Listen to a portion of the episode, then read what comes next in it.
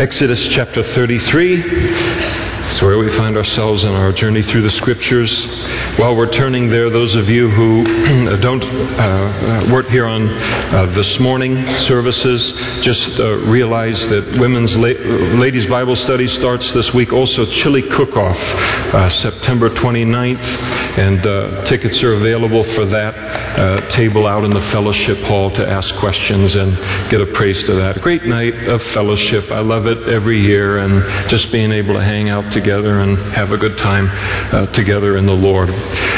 Well, the last time we were together here in the book of Exodus, um, Exodus chapter 32 is just a, uh, a terrible, terrible kind of you know, mark on the history of, of the nation of Israel and their relationship with God as they uh, were drawn away so easily and uh, so completely to the worship of a golden calf and and immorality associated with the worship of it and the dismissal, uh, such a disrespectful dismissal of Moses after all that he had done for them. And I mean, it's just a terrible, terrible meltdown. Now, they will surpass it uh, a couple more times in their history, but it's not a, a happy chapter uh, in the history of God's people. And when a people or when an individual child of God experiences a meltdown of that degree,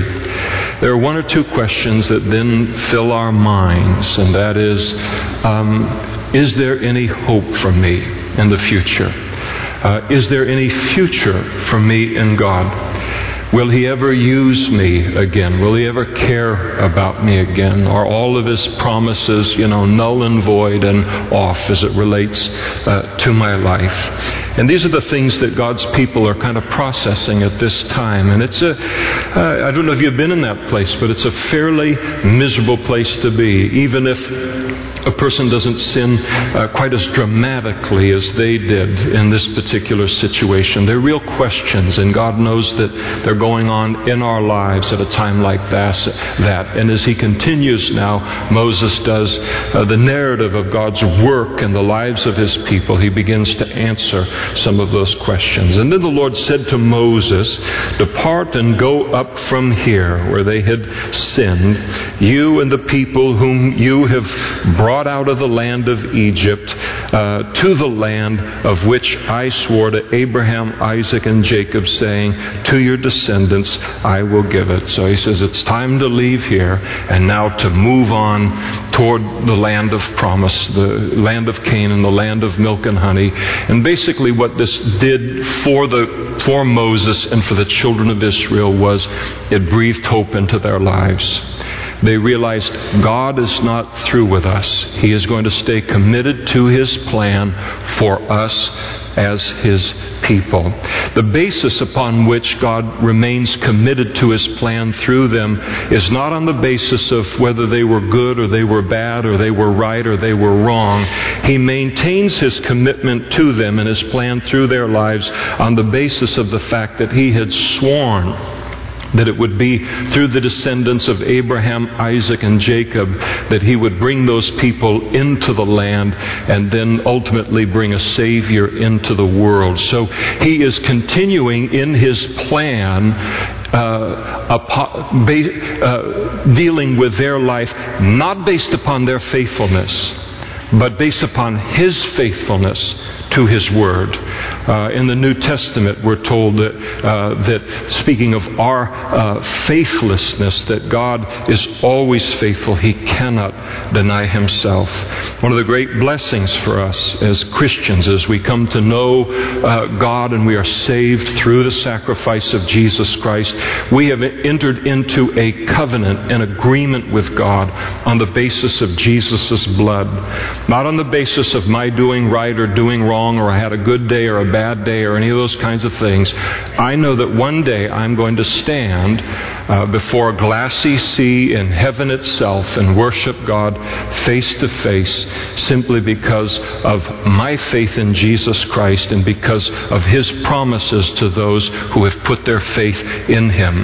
Now, a person can look at that and say, well, if you have that kind of confidence of being in heaven and, and the thing is so weighted toward God's faithfulness, all you're going to do is produce a bunch of uh, rascals. You're just going to produce a bunch of people who are going to say, I'm on my way to heaven, so it doesn't matter how I live, and so I'll live like the devil now, and, and, and I'll get there.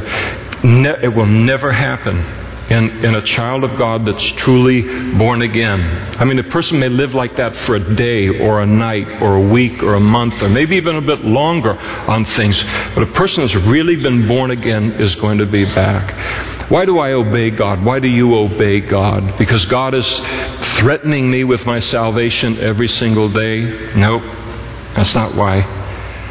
The reason that I obey Him is because of His great love for me that He shows every single day and that He showed supremely in Jesus Christ. We love Him because He first loved us. The hardest thing in the world to sin against is love and the goodness of God. It's what brings us back to Him. It's what makes us say, My God is such a great God. And he's such a caring God, and He's been so good to me. I don't want to sin because I don't want to hurt His heart. And that's a far higher motivation for obedience. So God extends tremendous grace to them. They would have kind of sighed a breath of, uh, uh, of relief. God's not through with us. His plans and purposes for us as a people now, He's going to move forward uh, in that. And if you've ever been in that place where you're, you know, with bated breath waiting, you know, for whether God's going to give us a second chance or not, uh, you know how they must have felt and then how relieved it is to realize that God is a God of second chances and even beyond. He said to Moses, I will send my angel before you, and I will drive out the Canaanite and the Amorite and the Hittite and the Perizzite and the Hivite and the Jebusite. And so the Lord now, uh, at, at, this point, He uh, promises uh, to, uh, to Moses here that He's going to drive out, just as He had promised before, all of the people that were inhabiting what uh, Canaan or what was, is called the Promised Land. But now He declares that He is not going to go with them into the Promised Land, but that He is going to send His angel uh, before them. And so He refuses to go with them to the promised land, his, his displeasure with them, the consequences of their sin, still continues in a, in a measure uh, among them. It's interesting in Exodus chapter 20, verse 20 uh, through 23, the Lord had promised uh, that the angel of the Lord was going to accompany them and bring them into the land. Now, that angel that he speaks of there is a Christophany. It's a pre incarnate uh, uh, speaking of, of Jesus Christ. And the reason that we know that talking about this angel as being divine or God is by virtue of this angel's authority to forgive sin. Only God can forgive sin, Jesus uh, correctly said. And, and so, back in Exodus chapter 20, He's talking about Jesus, uh, you know, as a, a, messenger of God leading them into the promised land. Now, because of their sin, they're going to be accompanied by an angel, a messenger, uh, uh, you know, a regular angel, if you want to talk about regular angels, but something less than the one originally planned. And so, just an ordinary created angel. Now, that's fabulous uh, uh, if you compare it to, um, you know, Tim Studi taking me into the promised land. I'm Tim's a wonderful man, but an angel's a little bit better. Uh, but God is a lot better than an angel. So this is still a tremendous promise here, but it's less than his personal uh, presence. And the beautiful thing we're going to see here is that uh, Moses, uh, he listens and he accepts it on one hand, but he is not interested in going into the promised land led by an angel. He wants to be led by God, as we'll, we'll see here in just uh, a moment. The Lord gives his reason for not accompanying them into the promised land. Go up to a land flowing with milk and honey, for I will not go up with you, uh, go up in your midst, lest I consume you on the way, for you are a stiff necked people or a rebellious uh, people. Now, uh, it isn't like God is being uh, punitive here or, or overly cruel. He, it is actually an act of mercy on his part. He's still uh, waiting. He knows everything, but he's still waiting for them to settle uh, kind of have it settle on them the seriousness of what they have done in the worship of, of the golden calf. And if they're going to have kind of a relapse into that thing, God's saying, it's best that I am not in your midst in my fullness, or uh, just my righteousness would probably wipe all of you out. And so the Lord is saying, I cannot bless a rebellious people with the fullness of, of my, my presence. And in the New Testament, he says much the same thing. Do not grieve the Holy Spirit uh, by whom we've been sealed, Paul wrote to the Ephesians. Uh, we're told when Paul wrote to the church at Thessalonica, do not quench uh, the Holy Spirit. And so when a person sins, they do a golden calf thing or deliberately rebels against God, there's an effect upon the power power of God's presence upon our lives and with us uh, because He is grieved, God is grieved, and uh, uh, here is a case of, of it being a merciful thing for them while they're getting recommitted back uh, to the Lord uh, fully, and God is working toward that end. Now, when the people heard this bad news that God wasn't going to personally escort them into the promised land, they mourned, and so they were saddened by this news. So they're. Um, they're learning here. They've made a, they've sinned, made a big mistake here on things, and uh, but now this this idea that God, their sin has caused uh, God to distance Himself from them on some level. It's created a, a sadness in them. The Bible talks about godly sorrow working repentance. So godly sorrow over my sin. God doesn't protect me from that when I sin. He'll let me feel the sorrow of, of my sin that I've committed against Him so that I'll learn what I'm supposed to learn from that situation so I don't repeat the same thing uh, again. So He forgives us, gives us a second chance, but He doesn't protect us from all of the consequences. He protects us from condemnation, but He allows us to go through uh, some of the consequences in order to teach us to never get close to that sin again. And so they mourned, and no one put on his ornaments, all of their jewelry and everything that they did to kind of deck out, kind of a Mercedes Benz, uh, anyway, whatever they wore in those days. And for the Lord had said to Moses, Say to the children of Israel, You are a stiff necked people. I would come up into your midst in one moment and consume you. Now, therefore, take off your ornaments that I may know what to do with you. And so the children of Israel, they stripped themselves of their ornaments, all of their jewelry by Mount Horeb. So as a sign of their mourning and, and uh, humbling of themselves before God. And Moses then took his tent and he pitched it outside the camp far from the camp and called it the tabernacle of meeting. Now, this is not the tabernacle that's been described in the book of Exodus that we're going to uh, see next week that ends up getting built. Uh, this is just Moses' tent. And until the new the, the tabernacle is built, uh, he uses his own tent as a place to meet with God. Now, he takes this tent and he puts it outside of the camp because the camp has been defiled by the sin, by the worship of, of the golden calf. And so again, there is this reinforcing among God's people that there is a consequence for sin. It affects uh, the fullness of God being able to be upon our lives. And of course, nobody wants to be in that kind of a place. It's a miserable place uh, to be. So Moses, because the camp has been defiled, he moves his tent outside there and he begins to meet with God in that place. Now, this is interesting because what it tells us is that God's judgment and, and uh, his closeness and relationship to people is not uh, indiscriminate. He hasn't just taken and said, All right, all two to three million of you, I'm not going to have anything to do with you based upon what a third of you have done in the worshiping of this golden calf, or however many did. There was still the ability that for Moses and for others, anyone that wanted to could go to that tent and draw close to God not, every, uh, uh, not everyone bore the consequences of, of, of, of everyone in, in, uh, in the sin that was there. And so he put it far outside the camp again, reinforcing the idea that, that our sin forces God to distance himself from us. And then it came to pass that everyone, so no one is, is excluded here, everyone who sought the Lord went out to the tabernacle of meeting, which was outside the camp. So everybody could draw close to God at that same tent that Moses had set up. And so it was whenever Moses went out to the tabernacle that all of the people rose. So you imagine two to three million people out there in the wilderness, all of the tents everywhere. Moses' tent is separated from the camp. Everybody sees he's heading out there across the desert, kind of. And uh, so was it Moses is heading out to the tabernacle? And so all kinds of,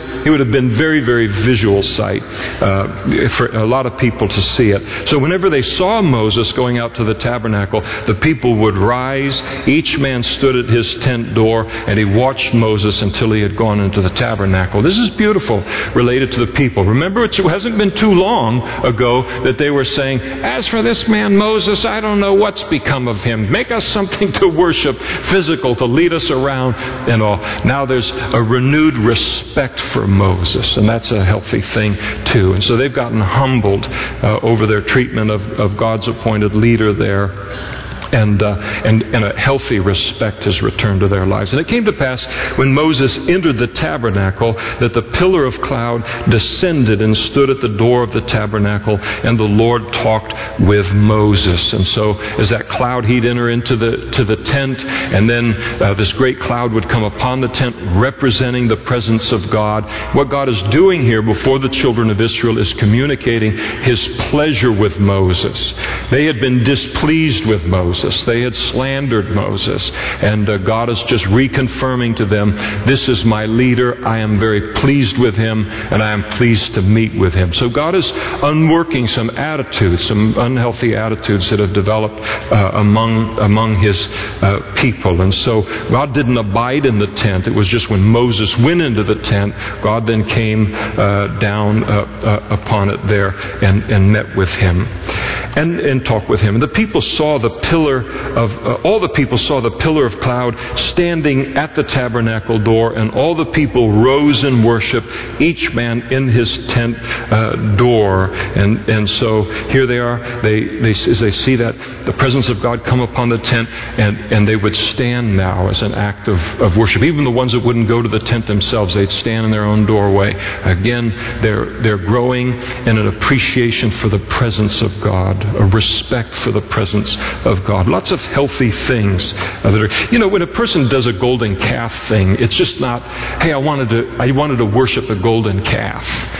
When you melt down like that, there's typically a lot of things that are going on in a person's life that have just kind of, that people have played with, attitudes, lots of things. Now they just all converge at a moment in time, and then this catastrophe occurs. So God's got a lot of work that He wants to do in these people uh, to have them have a proper attitude toward him and, and uh, what he's trying to do through them and the leaders that he's using uh, to do that. And so here they are. Each man would stand at his door when he saw this. And so the Lord spoke to Moses face to face as a man speaks to his uh, friend. And so uh, the Lord spoke to Moses uh, face to face. Now, it cannot be that, uh, you know, God showed up in the tent and, and, and, physically met face to face with Moses because in verse 20, 20 we're going to see in, in just three hours that uh, the Lord uh, tells Moses, even there, that no one can see him face to face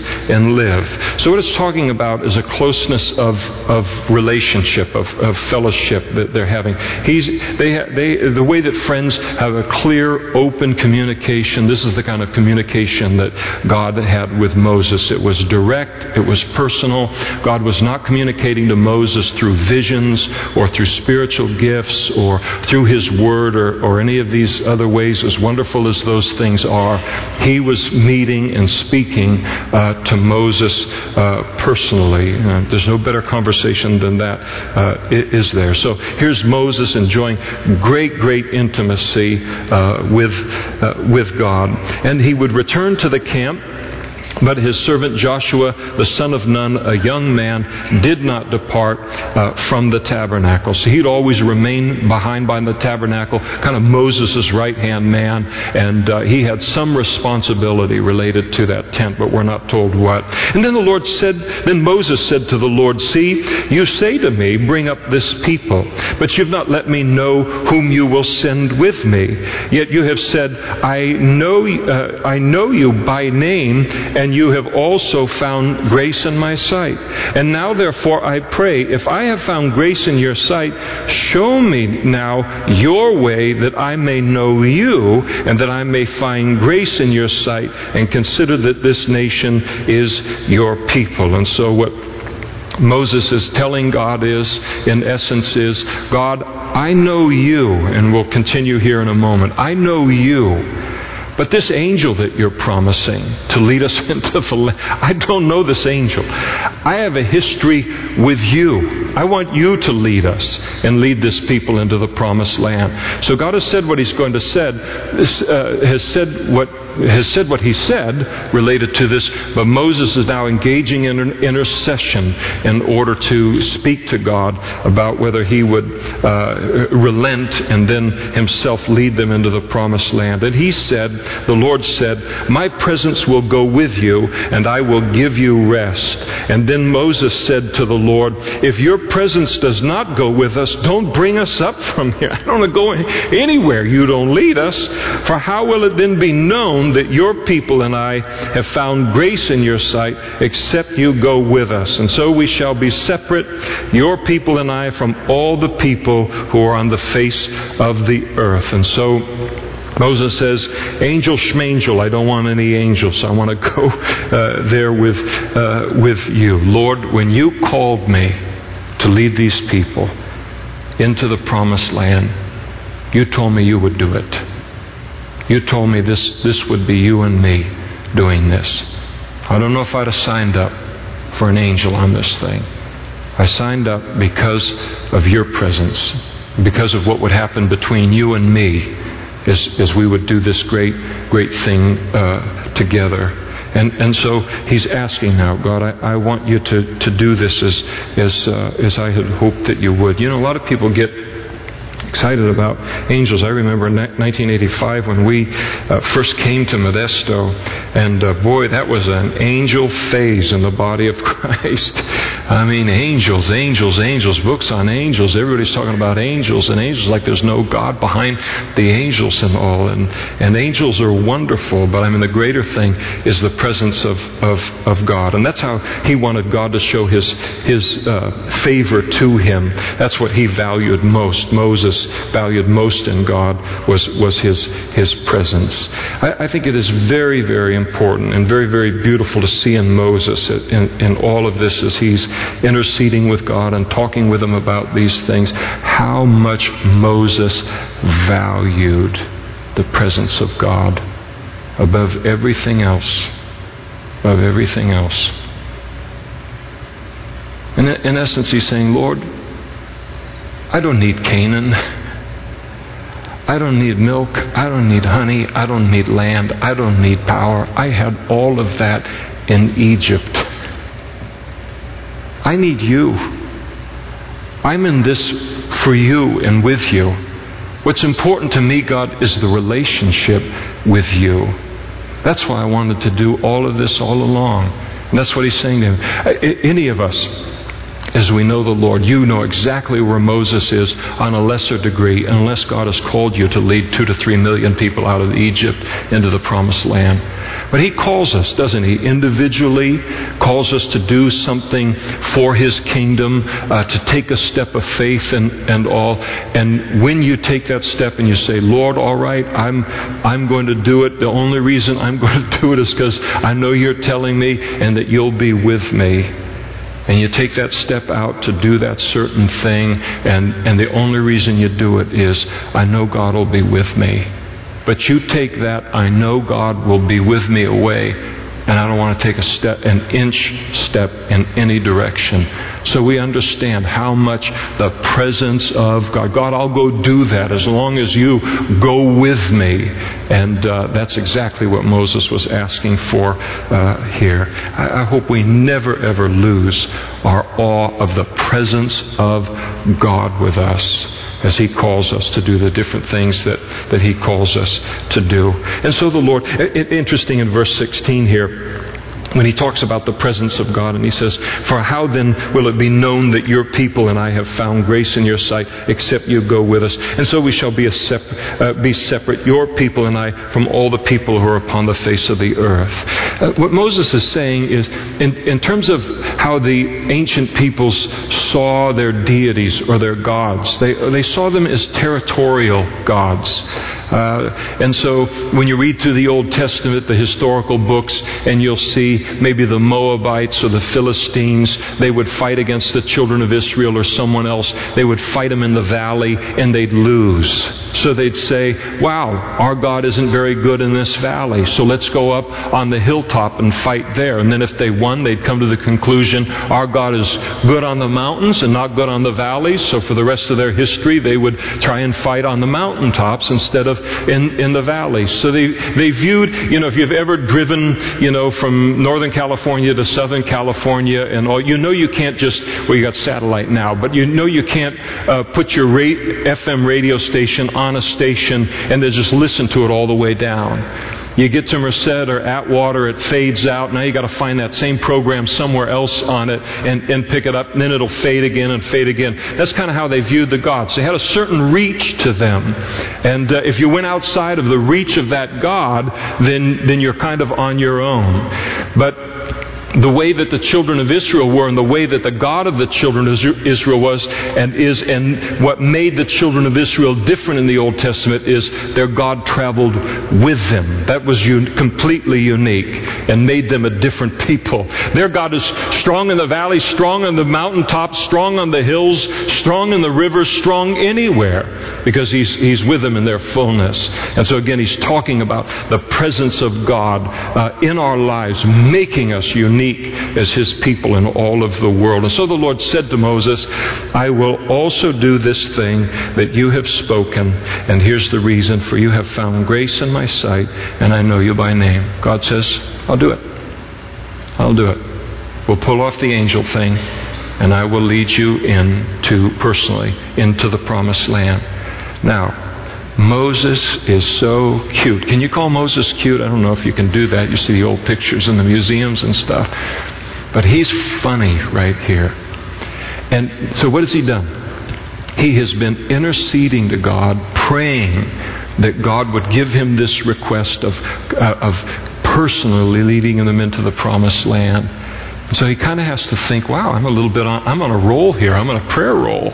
So he's going to ask God for something even bigger. And that's the way that it works. That's the way it works with prayer. You ever have God take and you're interceding for something and you're, you're asking Him for something and in His will and all, and then He does it? What does that always do? It always produces great confidence in prayer. And then you ask God for the next thing. And oftentimes the next thing is bigger. So here he is. His, inter, his intercession has been effective with God. And so now he's going to become even bolder in his requests uh, of God. And so he then uh, says to the Lord, Lord, please show me your glory. That's a little tiny verse, but the, uh, like to see you in all your glory, God. I mean, while we're at it here on things. I mean, nobody's ever done it in, in history or anything like that. But, but I mean, you, you have not because you ask not. I mean, there's no harm in asking, is there? And so, so he asked the Lord, uh, he wants a fresh revelation of, of the Lord's uh, uh, glory here. I mean, you talk about asking big. I mean, he does. That's a big thing. You know what? Especially for those of us who've walked with the Lord for a while, uh, older saints, ask big, think big, believe big, step out big in the will of, of God. That's what, that's what Moses does here. Think about Moses' accomplishments. Think about the books he could have written on, on things. I mean, here, how many people have, have been used by God, raised in Egypt, 40 years in the wilderness, then ra- takes the people out of Egypt, the most powerful country in the world, all of the plagues, all of the things. If there was a guy who could have sat back on his laurels and said, All right, that's enough for one man. I mean, they can't ask anything more of me than that. I mean, and, and rest on their laurels, it could have been Moses. He doesn't do it. You stay hungry. Stay hungry for more related to God till the day you die as a Christian. That's the spirit of Moses. That's the spirit of the Holy Spirit inside of us. Never, ever stop growing. And so he asks for uh, to, to see his glory. And then the Lord said to him, I mean, it's fabulous. I will make all my goodness pass before you, and I will proclaim the name of the Lord before you. I will be gracious to whom I will be gracious, and I will have compassion on whom I will have compassion. And so the Lord promises, because of his love and appreciation for uh, his, his uh, the, in response to the request that's being uh, made here and all, he promises that he will do it. But the Lord gave a, a, restriction on it. Uh, he said, You cannot see my face, for no man can see me by, by face and uh, live. To see, the, a, uh, to see God in the fullness, uh, fullness of his glory in this, uh, this fallen body, every one of us would die. God still has plans for Moses. Sometimes people say, well, you know, God, if you're real, would you just, just show up right here in my bedroom? They have no idea what they're praying for. Poof! It's an ash heap. they have time to get saved.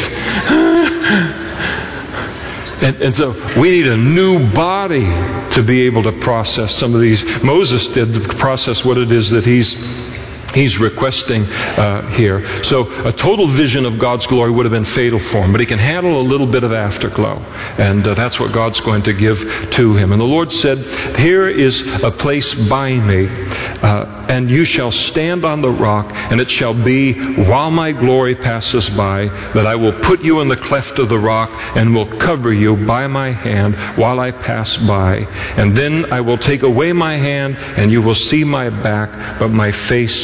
uh, shall not be seen. And so uh, here, uh, he, he tells him he's going to put him in the cleft of the rock. God will go by him, and then after God has gone by, all that Moses can handle of seeing of God is the afterglow of, the, of, of God having passed by in, in his, his presence. And so that's what the Lord uh, promises uh, to him. And so that, that what remains of God walking by, that's all that Moses could, could handle. And uh, whatever Moses experienced there in, in all of that was only a, a glimpse of what you know, one, what we experience as Christians and one day will experience. Chapter 34. And the Lord said to Moses, Cut two tablets of stone like the first one, and I will write on these tablets the words that were on the first tablets which you broke. And so, remember, Moses had broken the Ten Commandments, the stones, as he came down and saw them worshiping uh, the golden calf, and now he's commanded to cut uh, two uh, stones like the first one. The only difference being is that God cut the first first two, and uh, Moses is now required to cut this second two. And be ready in the morning to come up in the morning to Mount Sinai and present yourself to me there on the top of the mountain. And so he tells him, Get ready tomorrow morning. I want you to come back up uh, to the top of Mount uh, Sinai and no man shall come up with you, and no man shall be seen throughout all the mountains, but neither flocks nor herds feed before that mountain. And so he cut two tablets of stone like the first ones, and then Moses rose early in the morning. That's his eagerness for God. No, you know, uh, musician here uh, getting up at 11 and heading out at uh, 11:59. you know, I headed up in the morning, and then Moses rose early early in the morning, went up Mount Sinai as the Lord had commanded him, and he took in his hand the two tablets of stone.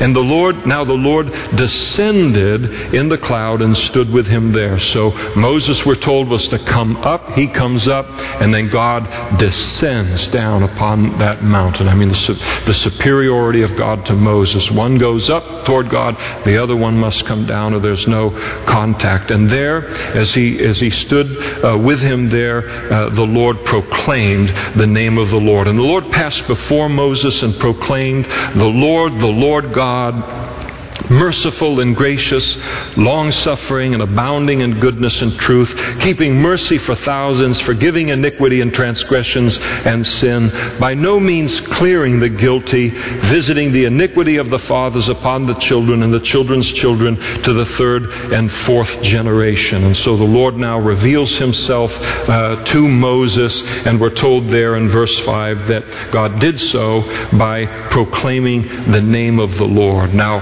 in this culture, when we name someone, we just name them after an aunt or an uncle or a you know favorite teacher or uh, some kind of a friend or a name that we just like out of a, a baby name book and all. The Jews didn't uh, view names in that way. Uh, when a Jew spoke about a name, or you read in the Bible about the name of the Lord, the name always represented the nature of the person.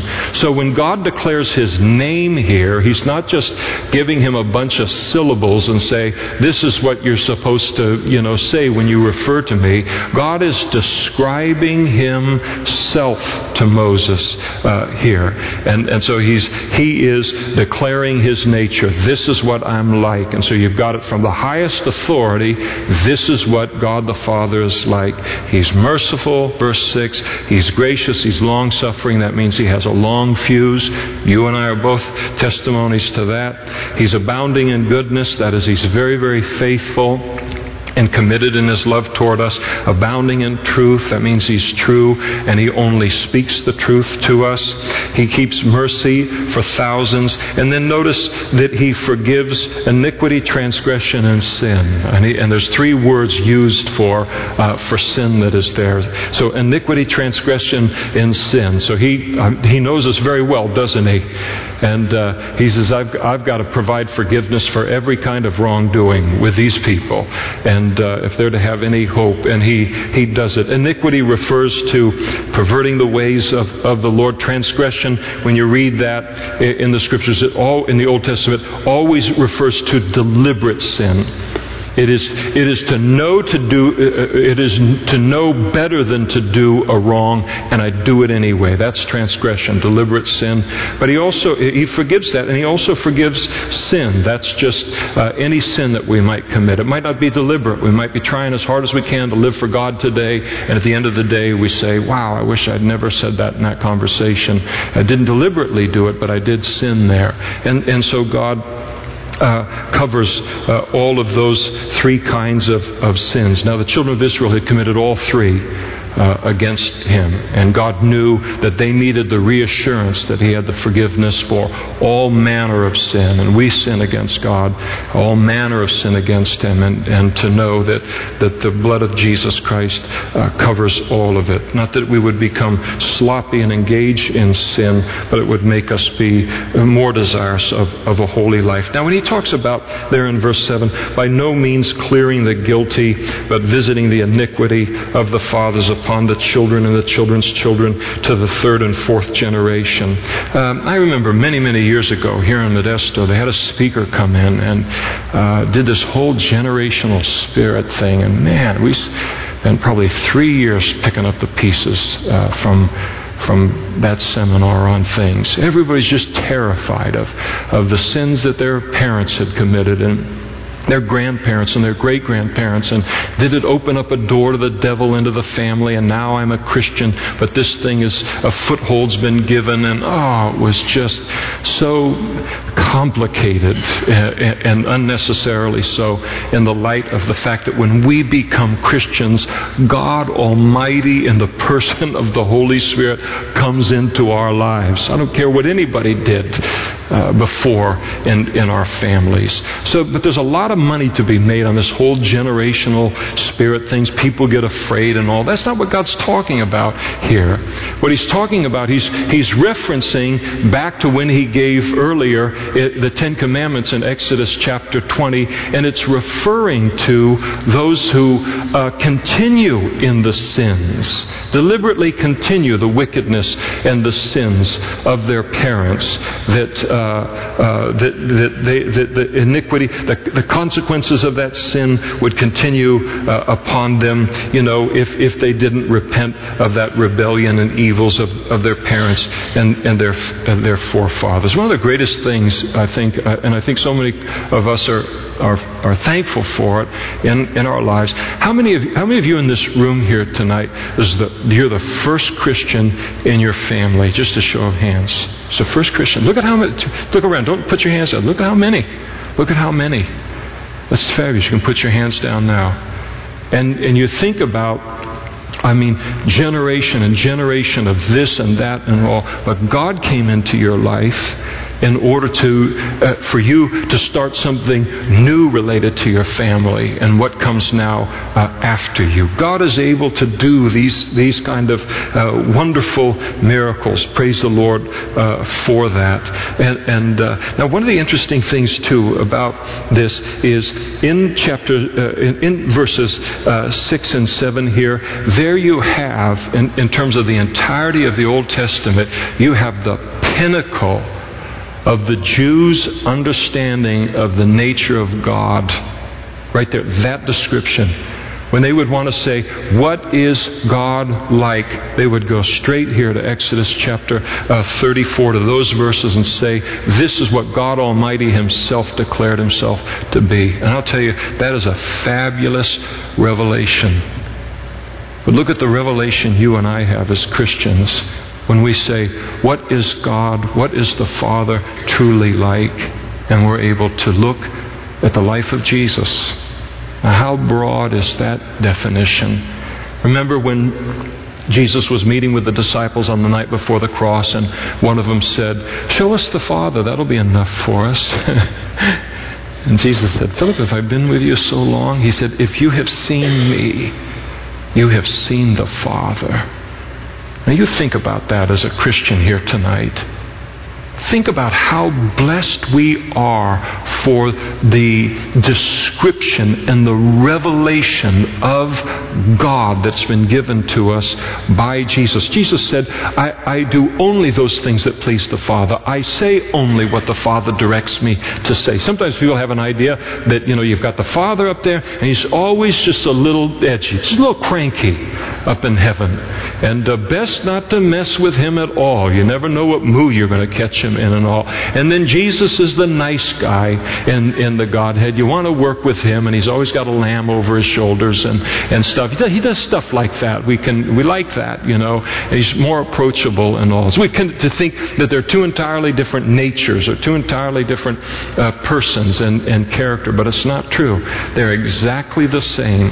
When you see Jesus, how he handles himself in any situation in the Gospels, that is exactly what the Father is like and what He would do uh, in that situation. Praise the Lord tonight for the revelation that we have of the Father through Jesus and to be able to have so much by the Holy Spirit recorded in the Word of God for us to spend our lives uh, studying it. I think it's uh, very, very fabulous. You think about the simplest uh, saint the simplest member of the body of Christ has an almost infinitely greater revelation of God than even Moses, the greatest single person under the Old Covenant. That's why when you go to the book of Hebrews, and the theme of the book of Hebrews is Jesus is better, Jesus is best. He's better than everything in the Old Testament. Our portion is better in every way than even Moses' portion in the Old Testament.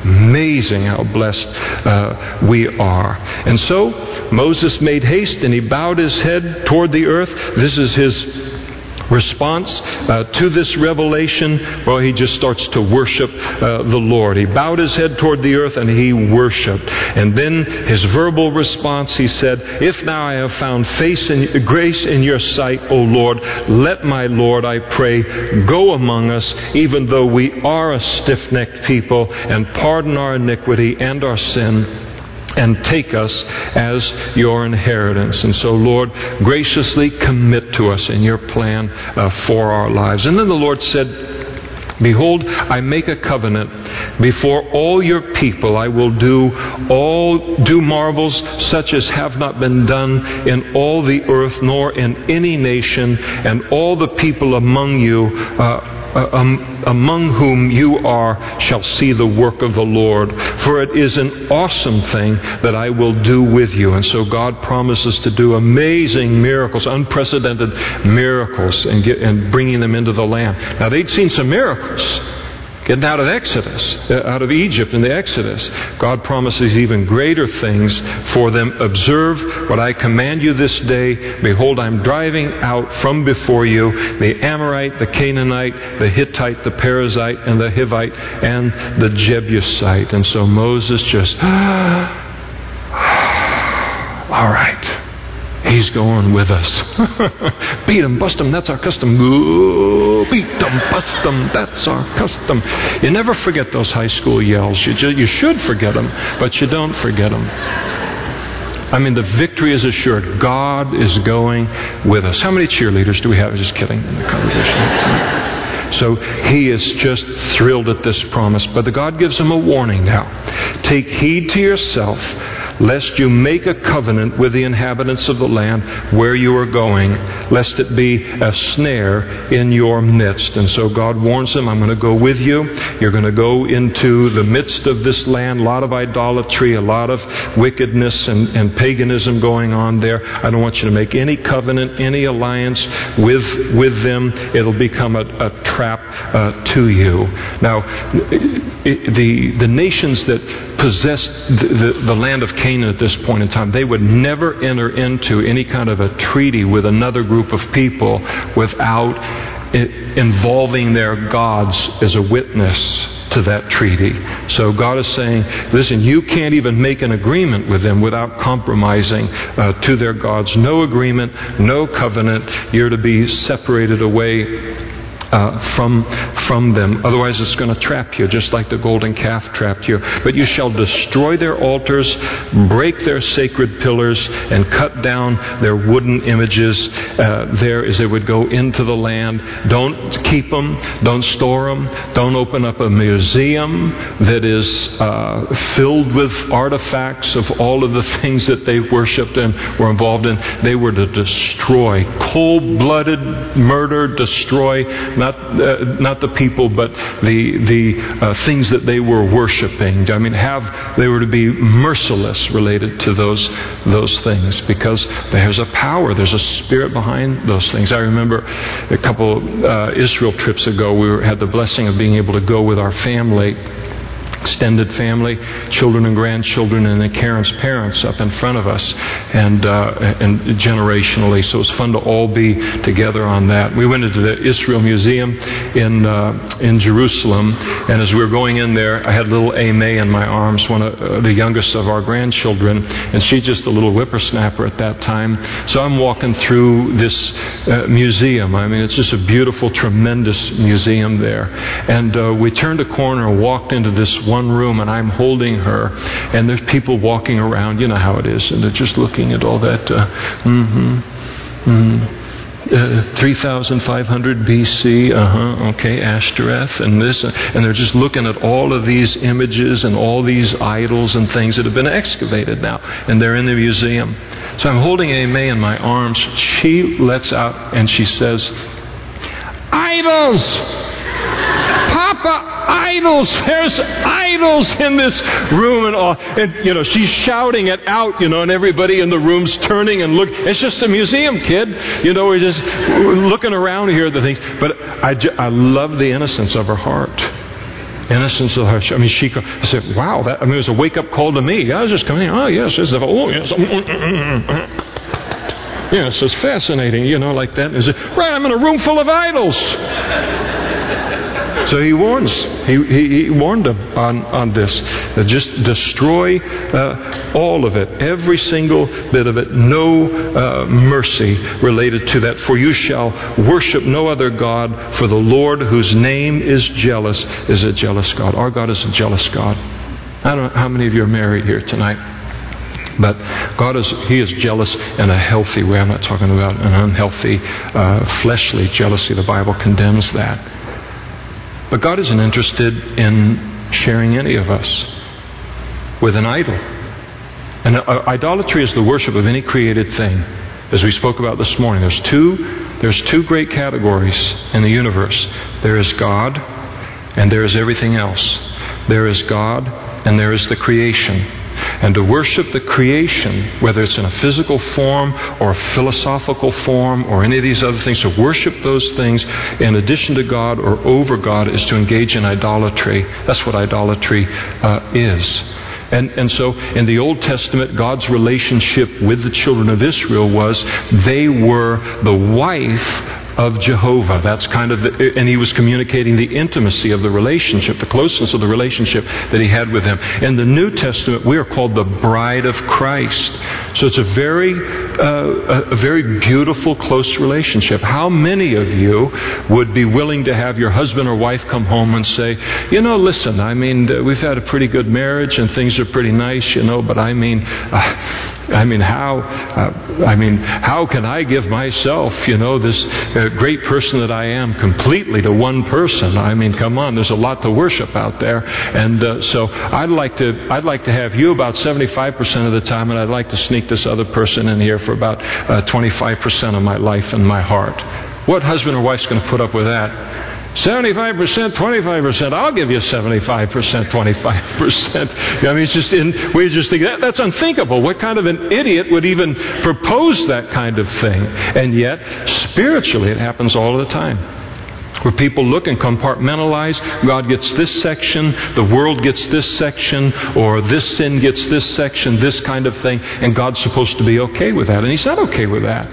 He is a jealous God. He has paid a great price to possess us totally, deserves all of our worship toward Him, worship, heart, mind, soul, and uh, strength, and He's not willing to share us with anyone else. And so God says, uh, He reminds him, I'm a jealous God here. There isn't a sharing thing uh, in, in this.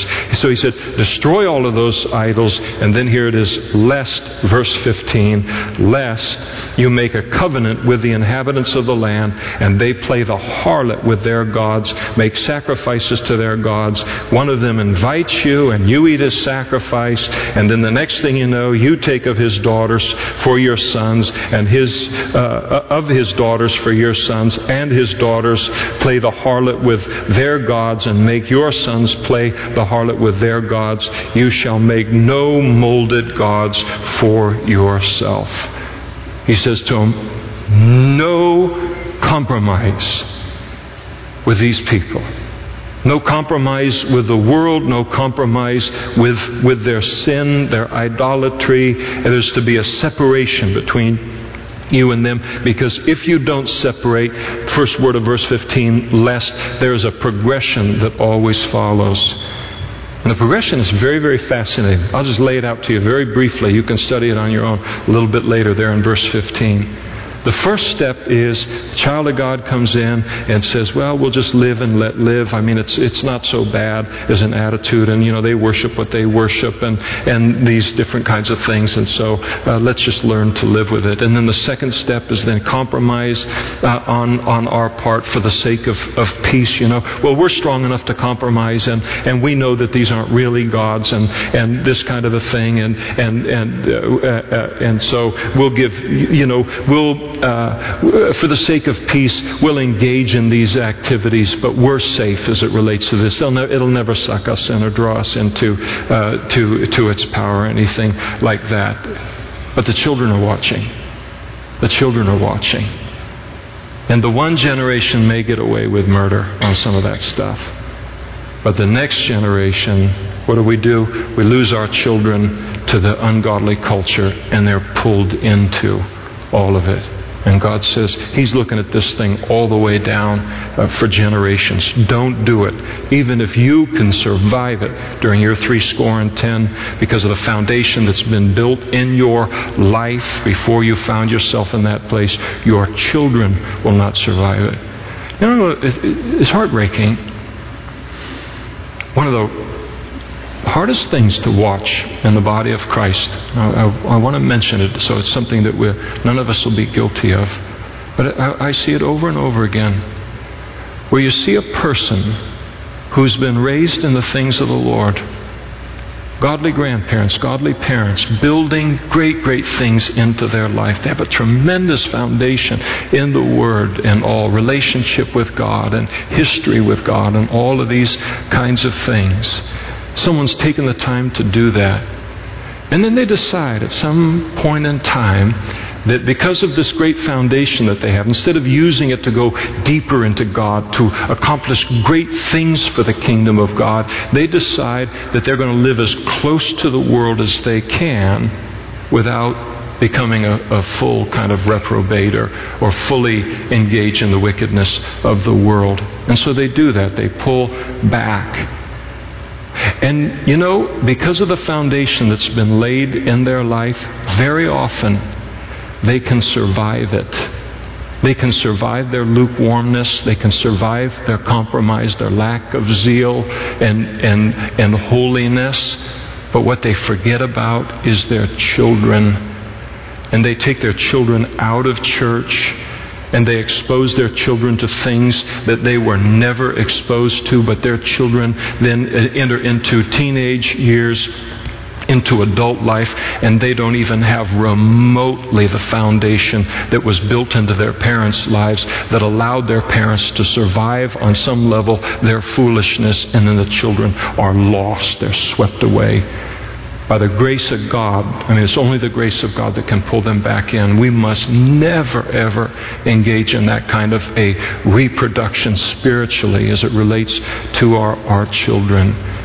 What God, what God has used other people to do in our lives, we have a responsibility to pass on to our children and give them the same advantage in life that someone else uh, gave us. And God is warning related to that.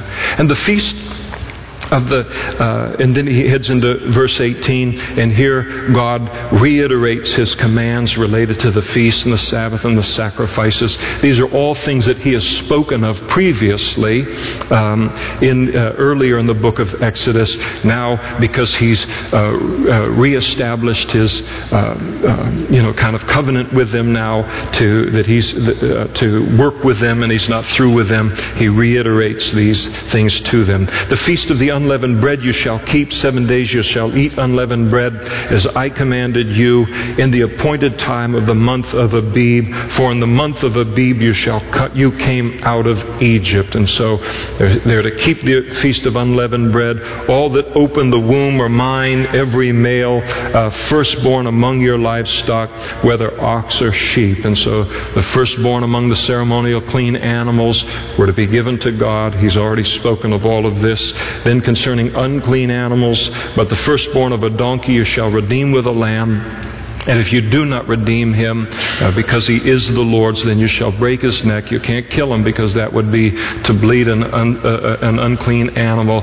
All the firstborn of your sons you shall redeem, and none shall appear before me empty handed. Six days you shall work, but on the seventh day you shall rest. In plowing time and in harvest time you shall rest. He reiterates the importance of a Sabbath rest, uh, a day a week uh, with him, no matter how busy a person might uh, be at different seasons in life. You shall, uh, and you shall observe the feast of weeks of the first fruits of the wheat harvest and the feast of ingathering at the year's end. And three times in, uh, in the year all your men shall appear before the Lord, the Lord God of Israel. For I will cast out the nations before you and enlarge your borders. Neither will any man covet your land when you go up to appear before the Lord your God three times a year. So he commands the men to go to Israel for these feasts three times a year. He knows that one of the things they're going to think of is, wow, while I'm gone, is somebody going to come in and steal my land and steal my crop and those things? And God is just telling him, listen, any time you spend in, and you set aside in your life for the worship of me, I'll protect your back on this thing. Uh, even today, if a person takes and says, wow, the business that I'm in, it's 24 7, you know, and it's just crazy, and you can't take any time out for God, or you're just not going to have the edge that you need and all. Take time for God.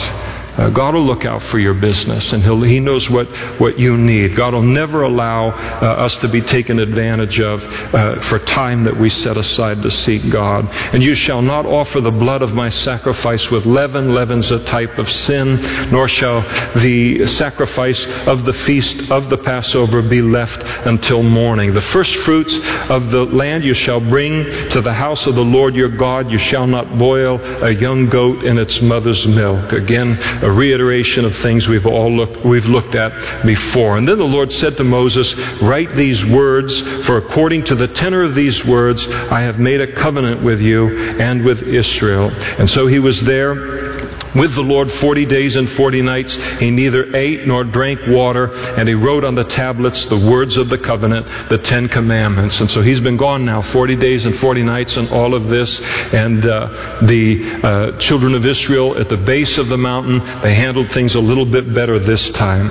Moses comes down from the mount, and uh, they're there waiting for him. And so it was when Moses came down from Mount Sinai, and the two tablets of the testimony were in Moses' hands when he came came down from the mountain, that Moses did not know that the skin of his face shone while he talked with God. And so he's up there, he's communing with God, and there's an afterglow on his face. That's why we have an afterglow to meet with God and to wait on Him wait on the exercise of spiritual gifts. This is where it comes from.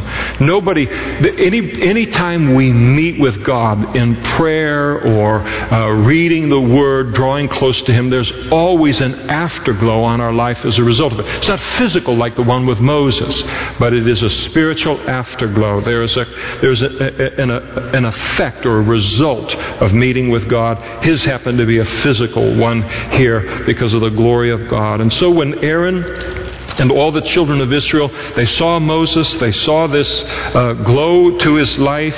Behold, the skin of his face shone, and their reaction was they were afraid to come near him. Now, we know the Bible a little bit, and we know, okay, he's okay, is all right, just means he's close to God, and that's on his life and everything. They'd never seen anything like this before. What happened to Moses up there? So they're afraid uh, to come near to him. Moses called to them, and so he calms them down and, and all, and he calls to them, and Aaron and all the rulers of the congregation returned to him. And then Moses talked with them. And afterward, all of the children of Israel came near, and he gave them as commandments all that the Lord had spoken to him on Mount Sinai. And when Moses had finished speaking with them, he put the veil on his face uh, to cover uh, the glow of, of his face. But whenever Moses went in before the Lord to speak with him, he'd go into that tent of meeting, he'd take the veil off when he was one on one with God.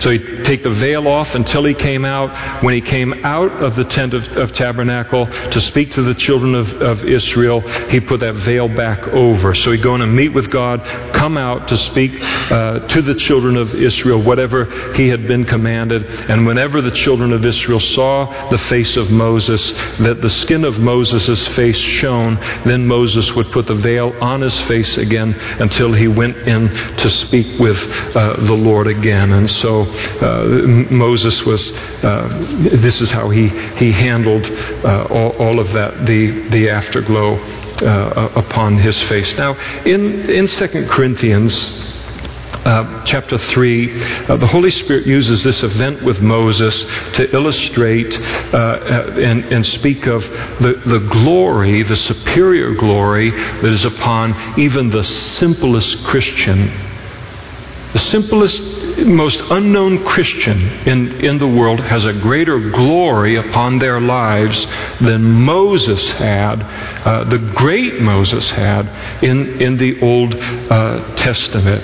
And there in, in 2 Corinthians chapter 3, uh, Paul declares by the Spirit of God that if the afterglow of Moses' meeting with God uh, in the context of the law was glorious, and it was, it was very glorious, then how much more more glorious is the glow or the effect upon the Christian who is indwelt by the Holy Spirit, who takes us from glory to glory in our relationship with God. Moses' glory was a reflected glory.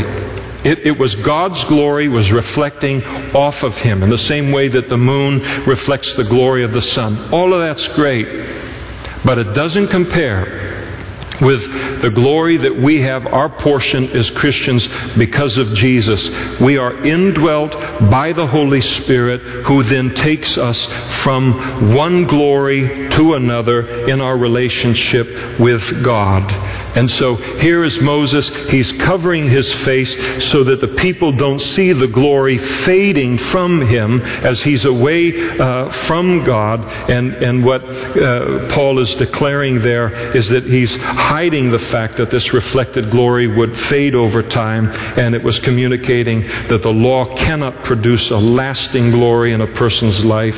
Only the Holy Spirit can do that. And the quality of, of life and, and relationship with God that the law produces can't even compare with the quality of life and relationship with God that the Holy Spirit produces within us. He takes us from glory to glory, unveiled face all the time because the glory never fades. It always becomes greater and greater and greater the longer we walk with the Lord. Praise the Lord for the presence of the Holy Spirit within our lives. You think about this tonight now. I'll only be another hour. I want you to think about this. Here we sit. I mean, here we are in Modesto. It's a wonderful city, but it's not that highly thought of. I mean, you go over, you go over to Carmel or whatever, and they say, "Where are you? Where are you from, Modesto?" Oh, okay, they sniff at you. Getting away from the heat, are you? All right, you know. Or you say, "Where are you from, Modesto?" Where in the world is that? Well, you know, it's right there between Stockton and Fresno, and ah, I broke down there once. So the name of the city means modest. It, I mean, it, it's, a, it's a wonderful place to live because of people because of people, not because of the planning of the streets. because of the people. That's what makes this city. You take, the, you take what the people are in this city, I'm preaching the choir, I know that. And you, you don't have much as a city here. It's the people that make this place what. And I know that's true of any place, but it's very true of, of this place. And so here we are in, in a simple little place called Modesto. And here you are, you sit here, maybe you, maybe you know 20 people in the room. Maybe you're the most popular person at Calvary Chapel of Modesto. Maybe nobody knows you, and yet you know the Lord. And every single Christian in this room is almost infinitely richer than Moses, the greatest character in the Old Testament in the eyes of the Jews next to Abraham. It is amazing who we are and what we have because of Jesus. And that's what the Old Testament teaches us. That's what it teaches us. People sometimes they don't want to read the Old Testament and they don't want to go through it and there's nothing that it says. What it says to us is it teaches us how blessed we are and how appreciative we should be because of all that we have in Jesus. Jesus is better. Jesus is best. We get to live a life as Christians that the Old Testament saints could only dream of as they read the prophecies concerning the coming of Messiah. You're a blessed person tonight. It's good to leave tonight and head out into the week as a Christian and to realize if nobody else knows my name, because Jesus knows me and loves me and I've put my faith in Him, I am richer than anyone who ever lived in the Old Testament. And you are. We are blessed all spiritual blessings in Christ Jesus. Let's stand together and we'll pray and close the worship team come forward, that'd be great. Before we do close, if you're here tonight and you don't have a personal relationship with Jesus, you need to get one of those. And it's there for the asking. And there are going to be men and women up in front immediately after the service. They're going to have a badge on that says prayer so you can identify them easily. And they'd love to pray with you to begin a personal relationship with God through His Son, Jesus Christ. If you need prayer for anything tonight, you know what you brought into the room tonight. God knows. And maybe you need someone to care about you a little bit tonight and, and care enough to lift up that need to the Lord. You say, I've been lifting it up all week, but I need, I want someone else to do that with me. These men and women would love to pray with you and pray for you. Take advantage of the opportunity tonight. Lord, thank you for how rich you have made us in Christ Jesus. We love to follow Moses and, and see all the things that are happening and, and all and the, the lessons that are learned there. But Lord, tonight we take away the single great lesson of as we look at how blessed this man was and how much he fought and in intercession and, and desired and pleaded and cried out for the, the for even a short season in his life and history, the things that are ours every day, all day, all of our lives as, as we know Christ. Thank you, Lord, for our Savior tonight. Thank you for the, the blessing of, of knowing Him and all that you have brought into our lives through Him. We give you praise tonight in His name, in Jesus' name. Amen.